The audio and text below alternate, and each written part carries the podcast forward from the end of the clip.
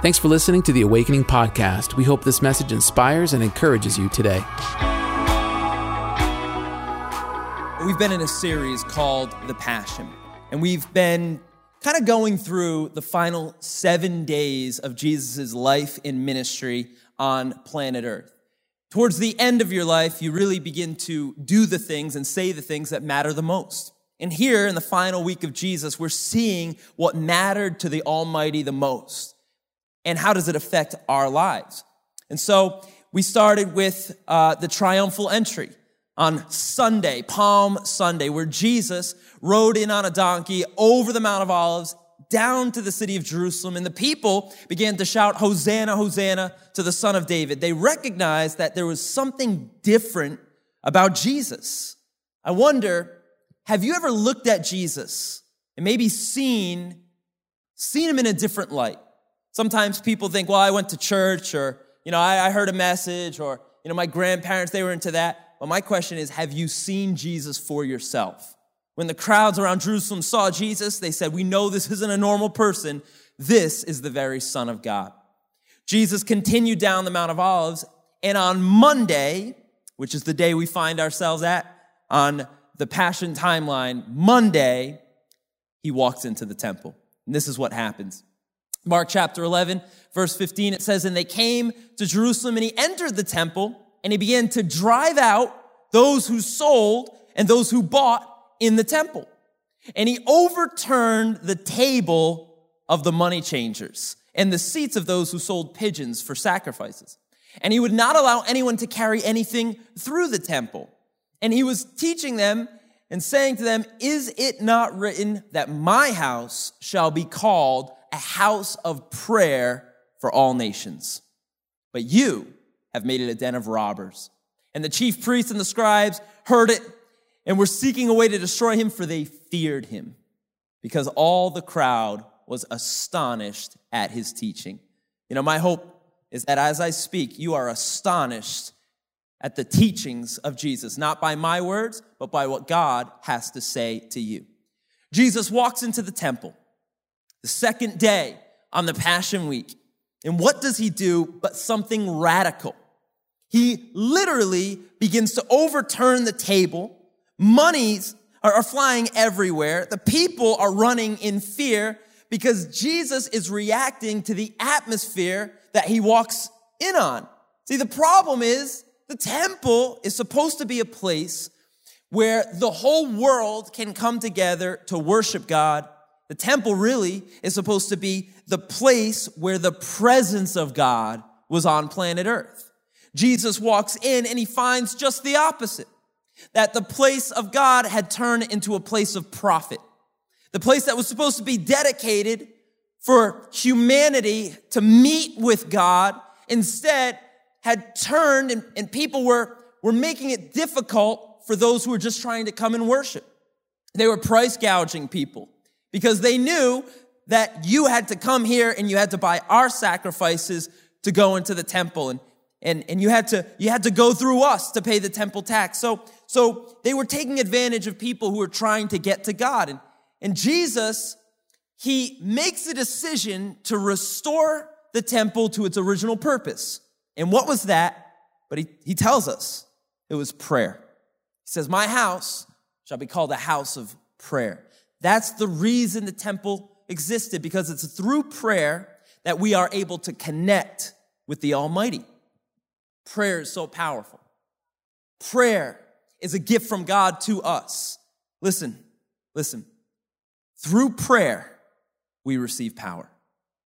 Prayer brings power. Maybe you feel like I, I, don't, I, don't, I don't feel powerful right now. Maybe you're saying, in fact, I feel powerless. I feel defeated. I feel hopeless. I feel nervous. Maybe you feel so unsure and so down about what's happening in the whole world right now you feel the, the total opposite of powerful. But I want you to know that prayer is available to you because of what Jesus Christ did on the cross. And through prayer, you become into proximity with Jesus. It's through prayer that all of a sudden you begin to be filled with the Holy Spirit, not a spirit of fear or nervousness. The Bible says God has not given us a spirit of fear, but of love and of power and of sound mind. The most powerful people are prayerful people. Prayerfulness is the antidote to fearfulness. So God says, Come to me. If you're weary, if you're heavy laden, I will be the one to bring rest to your souls. Jesus showed up and he found the place of prayer had become something about self. It was not about God, it was about self. It wasn't about connection, it was about profit. And God said, No, no, prayer is too powerful for it to be corrupted in this way. The people need the power of God.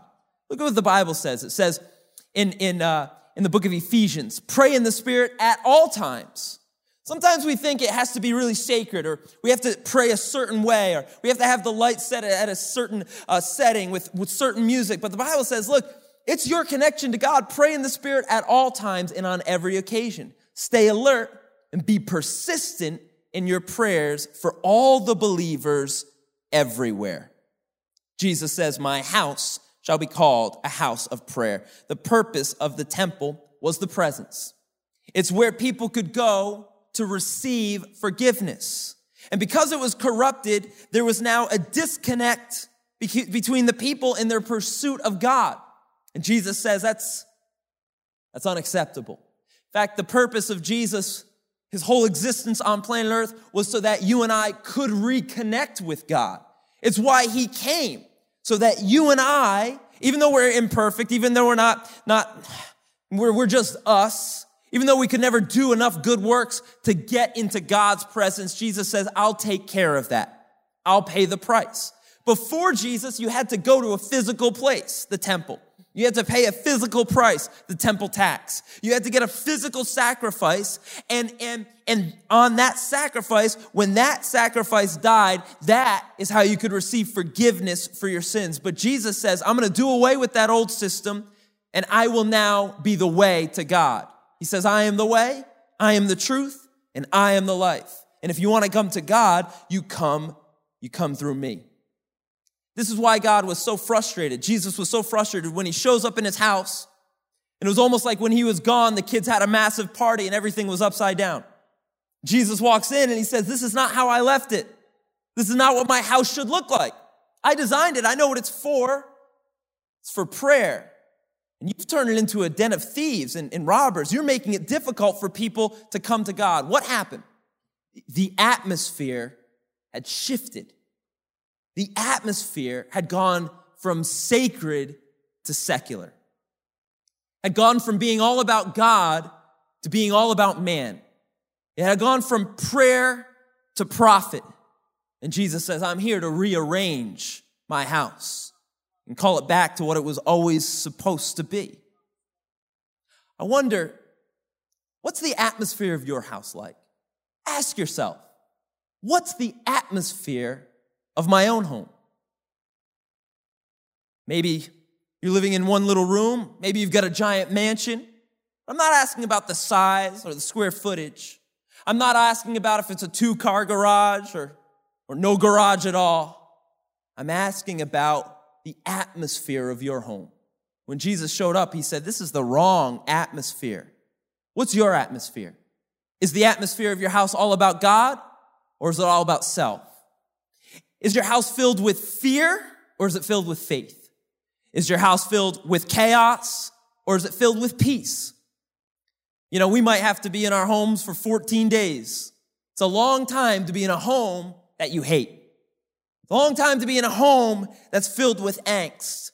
But hear me, Jesus didn't come to just bring his presence back into his home. He came to bring his presence into your home. He came to bring peace into your home, prayerfulness into your home. So I would challenge you, take this moment that the enemy definitely meant for evil, and let's see if God can do something good through it. I mean, Think about the radical action that Jesus did, throwing tables over to get their attention to say something has to change. Well, right now, God's got our attention. I believe that God can use even this plague to bring change to us. That no matter what's going on out there, I can bring God's presence in here, my life and my home. So I would challenge you maybe to reorder your priorities. See, the problem is in the temple, prayer was no longer a priority. What about your temple? What about your mind? What about your house? Is prayer the utmost priority? Is, is seeking God the utmost priority? Or is it the noise of the news? Maybe that's, maybe that's just like an open portal to just be bringing nervousness and anxiety and fearfulness into your home. And that's not the spirit that should ever be on your home. Maybe right now you say, I'm going to reorder what voices get to speak into my home. I pray right now as I speak, I pray the presence of God speaks through me into your home. And I want to prophesy with my eyes open that your house will have the hand of God on it, that it will have the protection of God on it. I pray that your house will be filled with health. I pray health will be in your mind and in your body. I pray your health will be on your relationships. Jesus came to reestablish connection, and it's through prayer, connection with God, that we receive power. So I pray your home is filled with the power of God. I know you're not perfect, but He is perfect. So when we get close to Him, I pray perfection begins to get on you. You can change, things can become different. I pray that God even rearranges the relationships in your home. For those of you that feel like I'm on the verge of divorce, I pray the spirit of life and of love gets spoken into the midst of your home. The spirit of divorce has no say over your home. The Holy Spirit has say over your home. We give him the final word right here and right now. I don't know if maybe you've allowed the spirit of money to come over your house where you're, you're checking your stocks nonstop and it's almost like it's almost like when the stocks go up, there's praise. And when it goes down, there's fear and, and, and weeping and gnashing of teeth. I'd challenge you, shut your computer. Turn it off and walk away from it and say, no, my house isn't going to be consumed with money. My house is going to be focused on, on something greater, on someone greater. Can you say amen from your house? You are the priest of your home, so create space for the Holy Spirit. I want to read this verse to you out of Philippians. It says, Don't be anxious about anything, but in every situation, by prayer and petition, with thanksgiving, present your requests to God. And the peace of God, which transcends all understanding, will guard your hearts and your minds in Christ Jesus. I pray that you, as the priest, come before God in prayer. You know, we're not able to gather as a church physically here but you are the priest of your own home. And even though we're not able to physically gather, we are able to pray. And I wonder if that's what God is going to begin to do through all of this. So many churches aren't able to have service, but so many people in the church, they know how to pray. Could God want to do a global prayer movement where we begin to rise up and we begin to speak a better word over our lives, our homes, and our nation? You know, God loves our nation. He loves the world. When Jesus was coming down the Mount of Olives, he looked on Jerusalem, the city that was about to betray him. And the Bible says that he wept over it. He cried over the people that were about to reject him. Why? Because Jesus loved that city. He loves your city. He loves your towns. He loves this nation. He is not sending plagues of judgment. He already took our judgment on the cross. And so Jesus, he now wants to send sustenance to us. He weeps over us. He loves our nation, our city, our homes. God's for us. He is not against us. So we're not going to be filled with anxiety, but instead we are going to be filled with peace because that's our promise. Hear me, awakening. When God's people pray, heaven begins to invade earth. You know, we've got a prayer app I don't think it's by accident that we have this prayer app. Who would have known that we wouldn't have been able to gather and yet we have an app so that you can still post your prayer requests and your praise reports. You can even go live when you're praying. I would encourage you download that global prayer app and and fill it in. Choose a time you're to pray. Choose some things you're to pray for. Engage heaven on your behalf. And let's begin to lift up even this whole world right now. That where we seem to have no cure, we know that God can begin to do miracles. Church, we're people that know how to pray. And I believe God's calling us to prayer today. You know, I didn't know until just now that the president called today to be a national day of prayer. And there's a history of presidents doing that. When crisis hits the nation, presidents will say, let's pray. That's our leader saying, let's pray. Why? Because it's the prayer people that can begin on behalf of a nation to beseech a mighty God to see things change. You have the power of God Almighty when you begin to pray and petition Him. Maybe you say, Jordan, I don't really know how to pray. Maybe you feel like this is not an area you're strong in. Well, right now, I want to pray with you. And I believe as I pray and we pray together, I believe God is going to begin to move. There's, there's really some simple steps to take when you're going to begin to pray. And so let, us let's go through them together. This is based on the Lord's Prayer, and uh, it's a simple model to help you begin to pray over your family and, and, and turn your home into a home of prayer. Number one, you want to start with gratitude. This comes from the Lord's Prayer, which says, Our Father in heaven, hallowed be your name. Before we ask God for stuff, before we, we begin to bring all of our requests, first and foremost, we come before God. We say, God, you are good. We're grateful for you.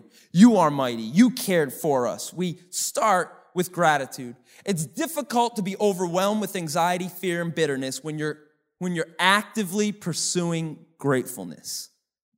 Our Father, you're good. I don't know what's going on right now, but you're good. I'm not sure what, what's bringing tomorrow, but today, you're good. Hey, right now, let's just pray together. I want to lead you in this prayer. God, we thank you, God, that you have our very best in mind. God, that you have a plan for us, and it's to prosper us and not to harm your people. God, we are grateful that you've saved us once before and you will save us again and again and again. So, God, right now we invite you to come into this home and into our hearts, God. We're filled with thankfulness for you.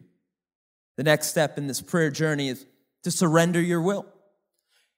In, in the Lord's Prayer, it says, Your kingdom come, your will be done on earth as it is in heaven. When Jesus was in the Garden of Gethsemane about to go to the cross, what did he pray? Lord, not my will, but yours be done. Jesus is showing us this is what true prayer is. It's not getting from God what I want. It's not being in control of God. It's surrendering to God our will. Lord, however you want to have it, your way is greater than our way. We don't know everything. We're unsure. It's amazing how much has changed in just the past two weeks. But I know one thing your word remains the same, that you remain faithful. Let's pray it. God, right now, we give you this moment. We give you these next few days and hours, God. We, we surrender control to you. We don't know what's coming, but we do know that you are trustworthy, Lord Jesus. So we let go and we receive you in Jesus' name. The next step will be to speak your need. You know, God is not deaf to the things that you do need practically. Give us this day our daily bread and forgive us our debts. You know, many times when I would read this about our daily bread, I would think like, well, who, who needs that anymore? There's enough bread. But if you go to Costco or Walmart lately, we need daily bread. This is where we begin to say, God, you know what we need, and you've got your hand of protection and guidance on us. Let's pray, God, right now, we lift up our needs to you. Hey, whatever they are, I want you to lift them up to God right now. God, we lift up our needs to you, whether it's financial, God, in our homes, maybe it's with our children. God, maybe our needs are emotional, with our health. Maybe some of us are dealing with sickness. We lift our needs up to you. Come, Holy Spirit. Come, Holy Spirit. Fill our bodies, our minds with your power and your presence. And God, I pray that all the needs of our community are taken care of. Amen. The final aspect of prayer here is to seek God's deliverance. This is where we ask God to forgive us because we do need to be forgiven. And it adds a caveat. As you ask God to forgive, maybe there's someone that you need to forgive. And lead us not into temptation, but deliver us from evil. I believe that God is a delivering God, that He doesn't leave, leave us out there to deal with the sickness and, and the insufficiency of life on our own, but He's a mighty God and He does not turn a deaf ear to His people. We're gonna pray right now. God, come and deliver your people. God, maybe we need deliverance from addictions. We believe that you deliver from addictions, God. Maybe we need deliverance in our mind from fear, anxiety that has so gripped us, depression, suicidal thoughts. God, bring deliverance right now. God, we need deliverance right now from sickness and disease. We need deliverance and forgiveness right now. And God, we do declare in this place, God, we will forgive those as you've forgiven us. Convict us. And Jesus, we thank you that you make all things new. In Jesus' name, come on, everyone said, Amen. Hey, you can pray these prayers right at home, and you can connect with Jesus Christ at any hour, at any time, or any day. This is why Jesus came. He came to reestablish not just the temple of God, he came to establish connection with us. My house shall be called a house of prayer for all nations. You know why that matters? Because, see, before, the temple used to be set up so that there was just the Jews. They had their special space, the men and the women, they had their courts where they could pray. But then there was the court of Gentiles, anyone that wasn't a Jew. And this is where they had turned it into a marketplace because they said, oh, You're not one of us. So it doesn't really matter if you get the connection with God. And Jesus came to say, No, I didn't just come for the chosen few, I came for all nations, all tribes, all tongues, all people. Maybe you say, I'm too far gone. I've done too much. Jesus was making a sacred declaration. Right here and now, I came for you and you are accepted. The Bible says, while you were yet sinners, while you still were stuck in your stuff, while you still didn't even know enough to ask God for help, He came and He died for you even then. He loved you when you were unlovable. He called you worthy when you were unworthy. Jesus came for you and me. And part of, part of what he did in that temple was out of reaction and anger saying, no, the world should not be pushed away from God. The world should be accepted by God. You remember John 3:16, right? For God so loved the world. He absolutely loves you. This is why God gave his one and only son that if you would believe in him, you would not perish. You would not live a life of destruction. You would not have to live in fearfulness. You would not have to bow down to the God of this age. You would not perish, but you would have everlasting life, eternal and abundant life. So I don't know if you feel like you're far from God. I want you to know you're not too far from God. Maybe you haven't gone to church in a long time, but you're watching this stream because we weren't able to have church. So it seems like God wanted to bring church right to you. Maybe, maybe you just feel like you're not unworthy of God, filled with discouragement. I want you to know Jesus came for you. He cleansed the temple for you. He wanted relationship, friendship with you. This is why Jesus came, so that you might have life and life more abundantly. that You might have connection with God that you might be able to pray, you might be able to have faith, you might be able to have joy in the midst of circumstances that are filled with chaos. Thanks for listening to the Awakening Podcast. We hope this message has encouraged you. If you want to learn more about our church, visit us online at awakening.global. We'll see you soon.